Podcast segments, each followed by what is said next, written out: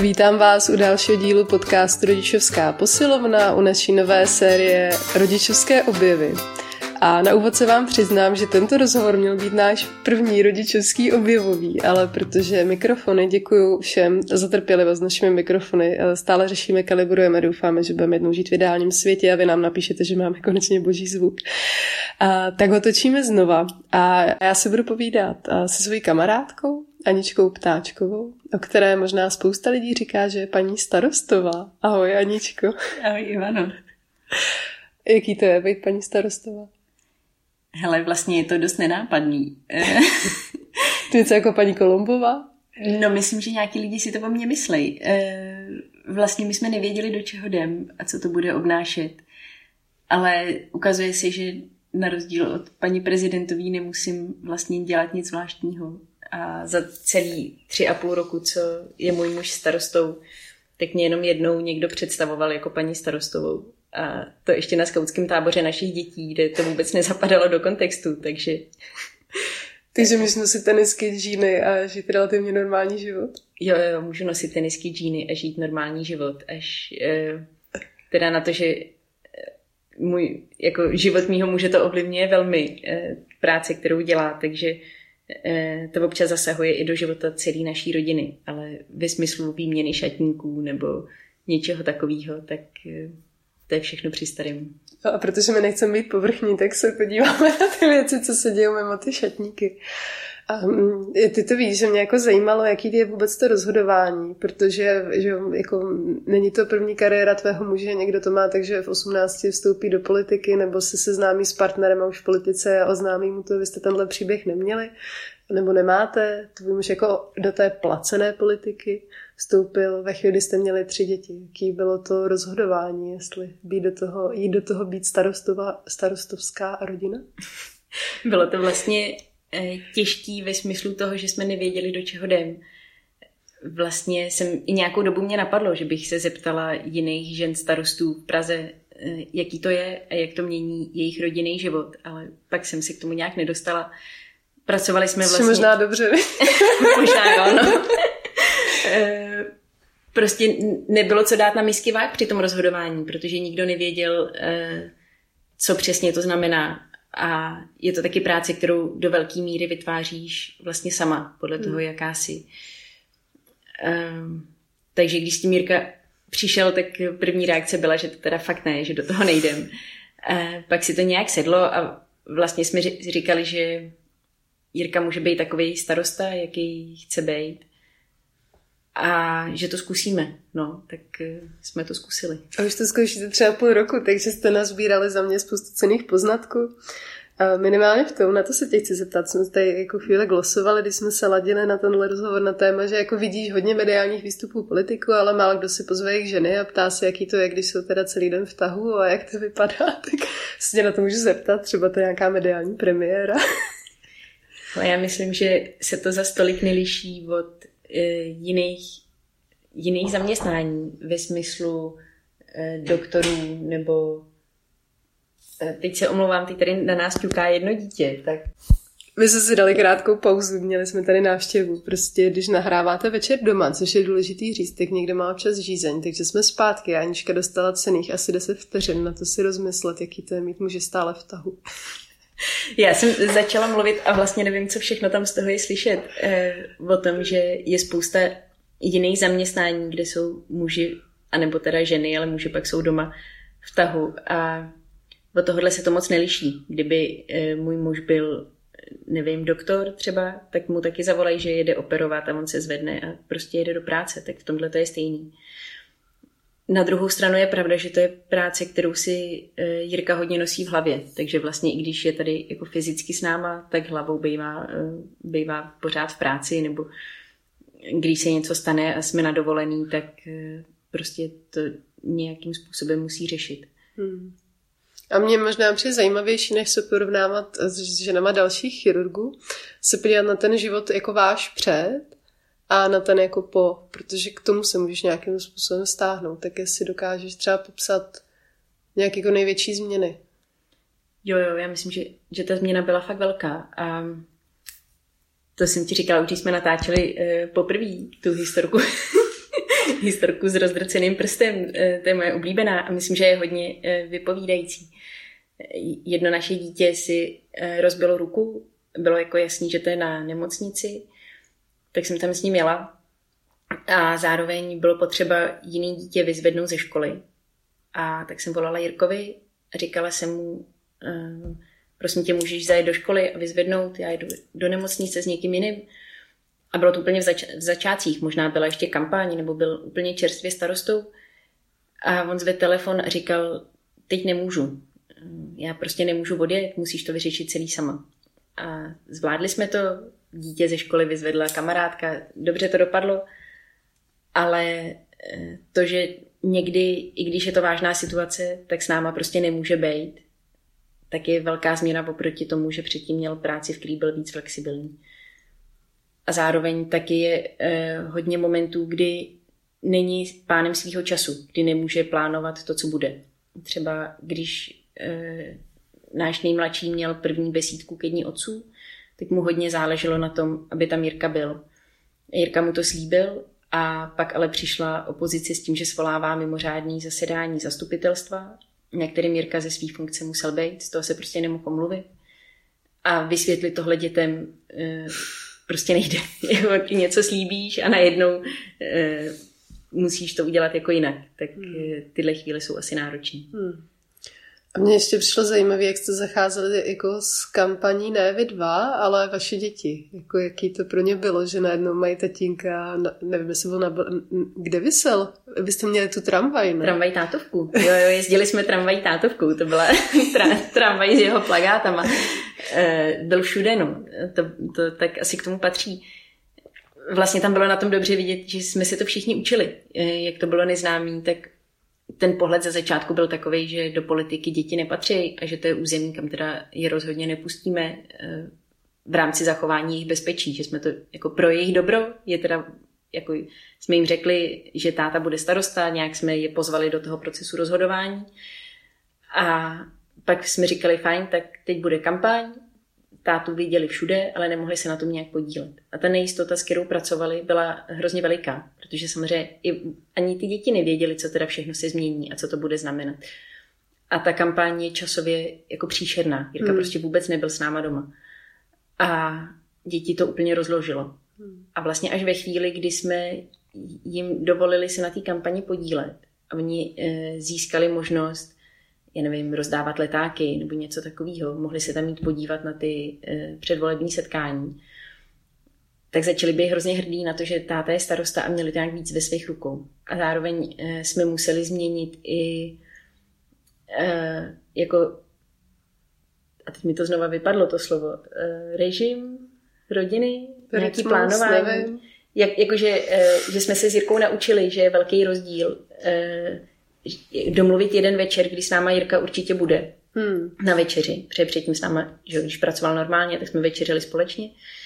E, a že když se dětem říká v úterý táta přijde na večeři a bude s náma, tak je to velký rozdíl oproti tomu, teď tady táta není, ale někdy určitě přijde. že, že když tam máš... A tohle bylo potřeba se jako naučit, tyhle ty jako A, a kolik bylo dětem? Jen a pro představu, víš? Jo, jo. E, Šimonovi byli tři, ten šel do školky, Eliška šla do první třídy, tý bylo šest a půl a Mikulášovi bylo osm. Hmm.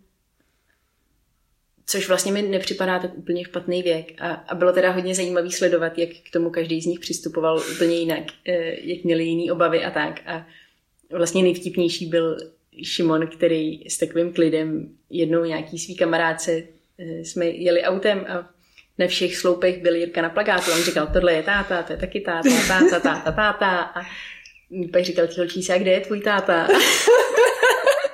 Není doma na večeři, ale spodě na plagát. to je pak výhoda. Bral to vlastně hrozně jako, jako takovou samozřejmost prostě. No. Tak... Možná to i souvisí s jeho povahovým rysem. To, to nevím. Ježiš, to je skvělý. A ještě, já chci slyšet ty Oscary od tebe, pojď do Oscaru. Jo, jo.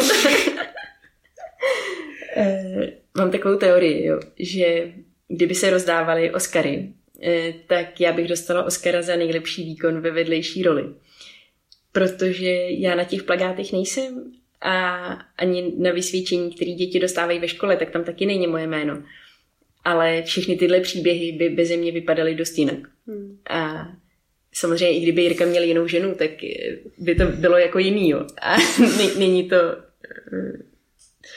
Ale myslím si, že jsem v tom nějak důležitá, no. Že, že vlastně to, že má Jirka s kým ty věci sdílet a že, že ví, že je o zbytek rodiny nějak dobře postaráno, je pro něj důležitý v těch náročných momentech, který ta práce přináší. A... Hmm. Je mně to přijde jako hodně velká důvěra, že prostě máš toho druhého v zádech a že se na něj můžeš spolehnout a že to rozhodně není věc, která leží někde na ulici, jo? že to je fakt možná dřina, dneska říkám furt slovo dřina, ale že je to fakt tak, jako ty každodenní věci, co děláme a někdy jsou víc dřina, než jako ta radost, ale jako tvoří vlastně tu hodnotu nebo ten celek. Já se fakt těším, až toho Oscara někdo donese. A tím bych možná trošku jako opustila to politické téma, to není všechno, protože to se tě chci zeptat, jo, jestli máš dojem třeba, že těch posledních třeba půl roku je to jako dominantní téma, kolem kterého se točí tvůj život, nebo ne? Ze začátku to bylo. Eh, a bylo to i dominantní téma ve všech třeba rozhovorech s našima kamarádama. A pak mě to začalo hrozně štvát, protože vlastně to, že jsem žena starosty, nedefinuje to, kdo jsem. A tak možná i další z věcí, kterou eh, jsem se postupně naučila, bylo to, že eh, mám i věci, které jsou jenom moje. Prostě mojí práci, moje nějaký dobrovolní projekty. A je to ještě něco jiného, než třeba jenom ta péče o domácnost. Jakože je strašně fajn dělat ten support, získávat toho Oscara ve vedlejší roli. To je fakt báječný. pocit, Třeba ti ho přidá nějaký hezký herec. mám pocit, že to umím skvěle, že jako krizov, krizový manažer jsem fakt, eh, fakt jako dobrá. To, A to, to jsi někomu pozad. řekla, to je, to je jako vtipná historka, ne? Když jsem si psala životopis, no, tak jsem si tam napsala, že jsem eh, první prvních pět let svého mateřství jsem tam měla napsaný jako krizového manažera a dalších, nevím, sedm jsem měla jako logistik. A to místo jsem dostala. No, eh, a fakt říkali, že to byla jedna z věcí, která eh, je v tom zaujala a že, že mi to místo dali kvůli tomu, tak si budete psát životopis, tak si tam nepište, byla jsem doma s dětma, ale napište si, byl jsem krizový manažer. Logistik, to je super. Já mi toho tohle poví. Ale je, je, připadá mi to strašně důležitý mít prostě i jiné věci, než, eh, než Jirkovou podporu, no. Jakkoliv ta je samozřejmě hrozně důležitá. Hmm, já, já to mám velmi podobně jako v rodičovství, nebo často to řešíme s lidmi, že když máš jako všechny ty sázky na jedné kartě, že to je docela těžká hra. Takže občas fajn mít třeba jako menší další kartu.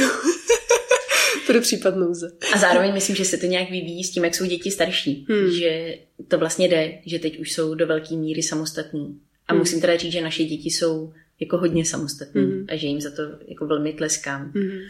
Třeba tvoje dcera hodí mají dceru do skauta, že? No, protože je starší, tak to zase není, není tak...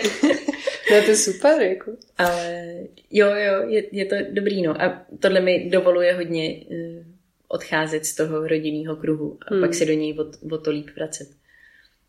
Jo, mi to přijde skvělý a důležitý. A ještě jsme posledně pitvali jedno téma a pak jsem strašně přemýšlela, že k tomu budu nahrávat úvod a jak to zarámuju, že ty jsi měla děti relativně brzo, ale prosím tě řekni, že ti nebylo 15. ne, ne, ne, nebylo mi 15, když se nám narodili děti. První dítě se nám narodilo, když mi bylo 21. Eh, děkuju, to jsem fakt jako si říkala, teď to bude někdo poslouchat, ale ono možná je, je to jako vtipný takhle vlastně uvíst, že my na to teďka nejsme zvyklí, že máme ty děti v 21, takže si občas můžeme připadat, jako kdyby nám bylo vlastně jako tehdy, v době, kdy měli třeba všichni děti v 21, tak si můžeme připadat, že jsme prostě utekli vlastně té svý jako vrstevnické skupině. No, trochu to tak bylo, že nějakou dobu vlastně já jsem kromě školy a svých zájmů měla ještě mimino, pak druhý mimino a pak třetí mimino. A mý kamarádky vlastně jako se jim blbě bavilo o, o plenách a příkrmech, protože ještě neměli vlastně děti. A to se s nimi teďka blbě baví o plenách. No jasně, tak já už jsem teď v fázi, že říká, hele, koukejte, co jsem objevila v práci, to je hrozně zábavný, pojďte na kafe. A uh, oni tam mají teď ty plíny a příkrmy, no, tak uh, je to trošku jako nemáš vlastně to téma s tou hmm. svou vrstevnickou skupinou. A jak jsi s tím poradila, nebo co ti pomohlo? Protože mi přijde, nebo že se to děje docela dost rodičům, byť se o tom tolik nemluví. Já jsem teda první dítě měla v 27. A taky jsem byla ve svěstevnické skupině jako osamocená. Myslím, že mám trochu výhodu v tom, že Jirka je o trošku starší než já. Hmm. Uh, on je o 8 let starší. Takže vlastně jsem, mám hodně kamarádů z jeho okruhu a tam už bylo normální mít děti. Takže mě to uh, v nějakém způsobu jako vytáhlo. Třeba my jsme se s Jirkou potkali ve skautském oddíle a tam i když to je jako jeden oddíl, tak eh, se tam kamarádí většinou se svýma vrstevníkama. Hmm. Ale já vlastně se tam víc kamarádím s Jirkovejma e, vrstevníkama, i třeba jezdíme v létě spolu pod stan a tak, než s tou s lidma, kteří jsou stejně starý. Hmm. Jasně, mám i kamarádky, kteří jsou stejně starý a hrozně mě baví chodit s nima na kafe. Takže pokud nás posloucháme, tak se, posloucháte, tak se neuražte si trochu uh, bojím, že to na mě holky někde vytáhnou a už nikdy se mnou na kafe nepůjdou. Tak, uh, a nebo ti řeknou, já už si nesmím říkat o plínách, když je to pro ně aktuální. Ne, a oni jsou skvělí, oni právě jsou hrozně jako podporující a uh, trpělivě snášeli moje rodičovský výlevy v době, kdy děti ještě neměly. Uh, teď mě jako nezahlcují svýma historkama o dětech, takže to je jako dobrý, ale uh, no, co mi ještě pomohlo, mám jako pocit, že se třema malýma dětma my jsme si v té době ještě odstěhovali na vesnici, e, to mělo spoustu benefitů, zahradu a tak. A teď už jsme zase zpátky v Praze. Takže to nějak tak rychle, rychle uteklo, že mi to ani nepřišlo. Hmm. Nějak jsem měla tolik zábavy, že, že mi to vlastně nevadilo. To mi přijde dobrý. A ty jsi měla jeden takový veřejný výstup, který nebudu víc rozmatlávat, aby se nikdo nevyhledával, pokud nechceš. A tam jsem mluvila o tom, jak si myšlela, jestli chceš vrátit domů. To je historka, kterou jsem tady říkat nechtěla. A, tak uh, jí stopném. Ne, to je dobrý, já myslím, že Jo, to je, to je historka, kterou vyprávím, když uh, chci ukázat, že rodičovství je někdy těžký. A takže neříkáš pro mě, nemusím se dostat k stydě. Ne, ne, ne, dobrý, je, je to... Já myslím, že to ani nejde jako nikde najít, když jsem to tehdy říkala.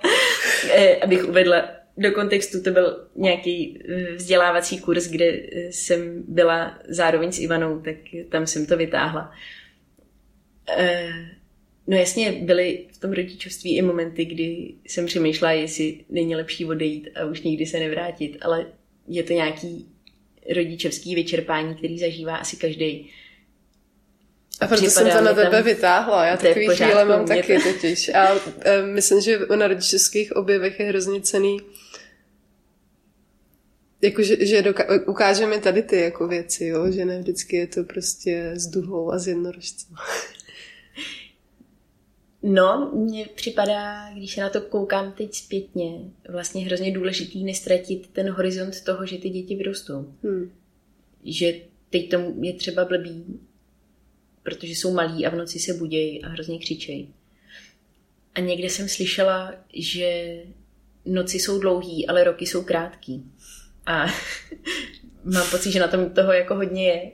A pro mě totiž možná vlastně nejtěžší bylo ten mezičas, kdy už byli jako dost velký na to, aby mohli být chvíli sami, ale ještě nebyli, ještě pořád byli dost malí, aby mě jako hodně potřebovali a trochu jsem hledala, co budu dělat. Hmm. A možná to bylo i tím, že jak jsem měla Mikuláše ještě na škole, tak jsem vlastně se neměla úplně kam vracet. Takový ten, jako ta myšlenka toho, že po mateřský se vrátím zpátky na to místo, co jsem dělala, tak já jsem hledala úplně nově, co budu dělat. Hmm. A ta chvíle, eh, než jsem to objevila, co budu dělat, tak eh, ta byla asi nejnáročnější. Hmm ale a zároveň tam bylo ještě pořád to, že musím stavit ty bábovky na pískovišti. Když už člověk jako devět let staví bábovky na pískovišti, tak je to prostě dlouho.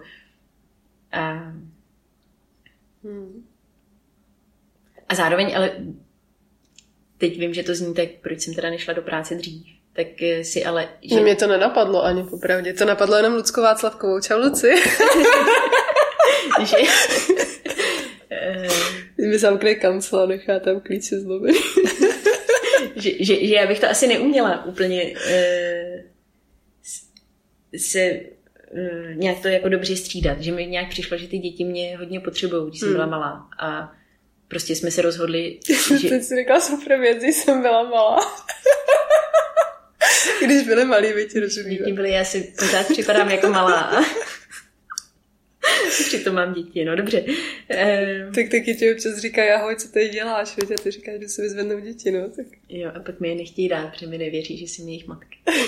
I to se stává mladým matkám, no. Uh, no, že mi nějak přišlo, že, že mě ty děti hodně potřebují a že, že jsem jako nechtěla je dávat do nějaké školky brzo nebo tak. Prostě jsme se rozhodli, že to tak bude a myslím si, že to mělo spoustu benefitů, které jsou dobrý a stojím si za tím, že to byl jako dobrý čas. Jenom byl v něčem vyčerpávající. A mně tohle přijde super se o tom bavit, že to má fakt každý úplně, úplně, úplně jinak. A jako nejde to porovnávat mezi sebou. Že mě furt přijde, že máme tendenci si říkat, jako a co dělá sousedka. Já vlastně vůbec nevím, jo. A teda, teda to výkladní skříní, kde se nejčastěji porovnáváme, jsou ty sítě, jo, ale dneska jsme se bavili o tom, nakolik je tam vlastně kdo autentický, jakou tu fotku si tam dáme nebo nedáme, že. Mám pocit, že nejvíc svých postů na sociální sítě dávám ve chvíli, kdy mi blbě a potřebují ty lajky ale to pak končí tím, že mi všichni říkají, ty máš tak krásný děti a já říkám, jo, tak si je přijďte poslechnout. Samozřejmě mám krásné děti, ale... Mluví, vy? Mně se teďka někdo ptal, proč čtu tolik knih a já jsem normálně asi byla hodně unavená a řekla jsem, protože nemluví.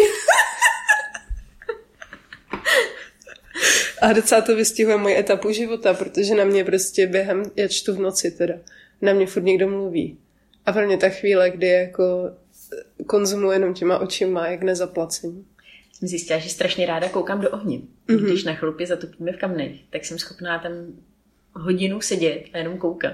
A je to skvělý. My to teda ještě máme tak, že ten eh, kotel máme v opatroníčný zbytek, takže vždycky řeknu, já musím mít přiložit, jinak to vyhasne a bude tady strašná zima, to fakt jinak nejde. A pak tam nechám otevřený ty spodní dvířka, sedím tam a koukám, eh, jak to hoří. To je, eh, to je dobrý, to, to mě hodně baví. No. Ty svůj takovou tu. Je to přes super, jako mít ty věci, které nás dobíjejí. No. Že pro mě to jsou ty knihy, které nemluví, ty máš svůj ohýnek. ty v Praze koukáš do trouby, že si být až moc Posloucháte podcast Rodičovská posilovna. Podpořit ho můžete na bitsky.cz, kde můžete získat bonusové epizody, audiosemináře a webináře. Je něco, na co se tě nikdo nezeptal a co bys chtěla říct? Asi nevím.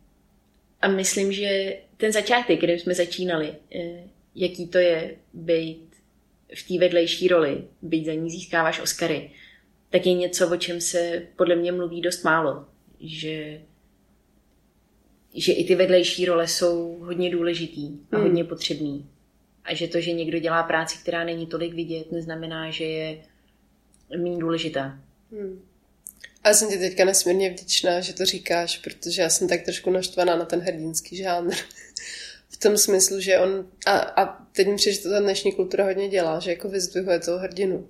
Ale jako každý hrdina tam měl těch jako x vedlejších postav a x náhodných kolem jdoucích, bez který by tu hrdinskou výpravu nezdolal. A ještě říkám teda, že to, že blbý říkat o rodičovství, že to je hrdinská výprava. že to je kolikrát víc um, jako ta každodennost, kterou nikdo neopěvuje, jo? ale mně se daří fakt nacházet v ní krásu a dokonce se mi daří neutěšovat se a to je docela novinka, jako tím, že děti vyrostou. Jen tož většinu přátel, kteří mají starší děti a oni mě tím vždycky chtějí jako uklidňovat a říkají, jo, to chvíle a oni vyrostou. A jako v tu chvíli, kdy jsem stávala jako šestkrát za noc, mi to přišlo jako blbý říkat si, hele, za dva roky to bude fajn, protože jsem chtěla objevit něco skvělého jako tady a teď. A tím, jak jsem začala zkoumat ty věci, které jsou super, ačkoliv stávám šestkrát za noc, tak mám fakt dojem, že se k tomu vůbec neupínám. Že jsou prostě skvělí už teď, jo? Jakože... A to mě uklidnilo. Víš, že nemusím čekat, až jim ve 18 a odejdou z domu. to je takový oblíbený vtip mýho muže. Ten vždycky říkal, prosím tě, i vy musíme mít brzo děti, abychom, až odejdou z toho, jako, z toho hnízda, abychom byli mladí, krásní a úspěšní, což, sorry, se nám nepovedlo. Už toho bavíme. Tak o tolik si ty děti neměla, tak... a mladí, krásně a úspěšní, že si úplně nebudem. Ale jako, přijde mi to skvělý, že jako ty dny jsou krásný a čím těžší věci se dějou, tím víc mě uklidňuje třeba dívat se na děti, když spějí, nebo jako, že se přijdou obejmout, když to ještě dělají. Každý dítě je hezký, když spí, ale mně stejně připadá, že ta každodennost jako v něčem je hezká, ale v něčem je těžká. Mm-hmm. A možná ne to vědomí, že vyrostou a odejdou, ale že se to rychle může proměnit. Mm-hmm. Že že taky to mindfulness, jakože dívej, dívej se na oblohu, ona se neustále mění.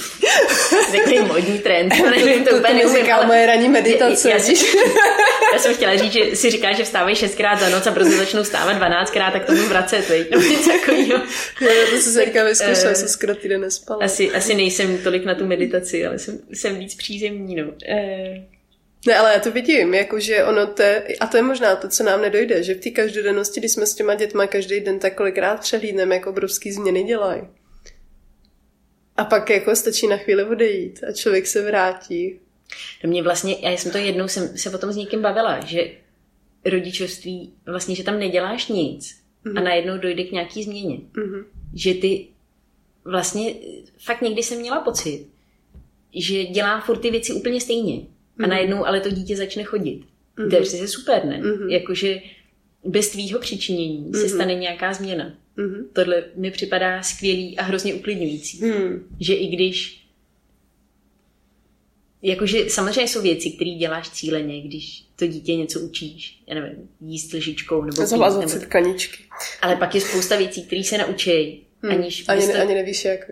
Ne, třeba Šimon teď někdy se sprchoval a najednou si začal mít hlavu. Ale, ale dal to jako, víš, i šampon a umyl ho a nezbyla mu tam žádná pěna. Že už to je, jako nebylo takový to, já to chci udělat sám, ale udělám to blbě a stejně to pak musím předělat. Ale že fakt ten od začátku až do konce to udělal mm. úplně sám, udělal to dobře. Mm. A vlastně jsem ho to jako neučila, tak mm.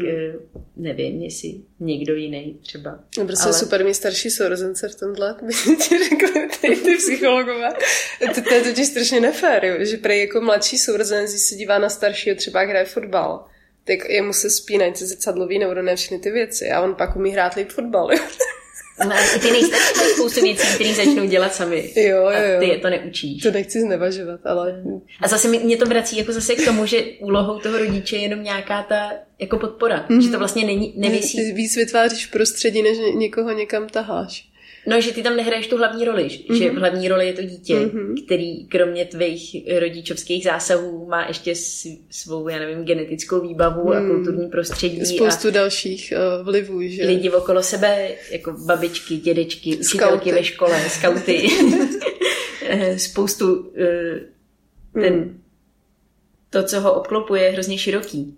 A v ideálním světě. Jo, ne, ne, to jen říkám, jako já, já to vnímám, že mně přijde, že je pro děti strašně důležitý mít tam těch víc vlivů, že občas se prostě bojíme z nějakých důvodů to, tomuto dítě vystavit, ale to dítě to zpravidla jako obohacuje, že tam těch postav a těch vedlejších rolí je víc. A možná ale tohle je právě úloha rodiče, aby připravilo takový prostředí, aby tam to dítě mohlo dobře žít mm. i, i bez ní. Mm. Ne, že by teda ten rodič jako tam vůbec nemusel být. To ne, nějak tam být musí ale když se rozšíří ta paleta toho, co je okolo něj, tak už pak to nevisí všechno na tom rodiči. Hmm. A v ideálním světě tady jednou naše děti budou bez nás a poradí se tu.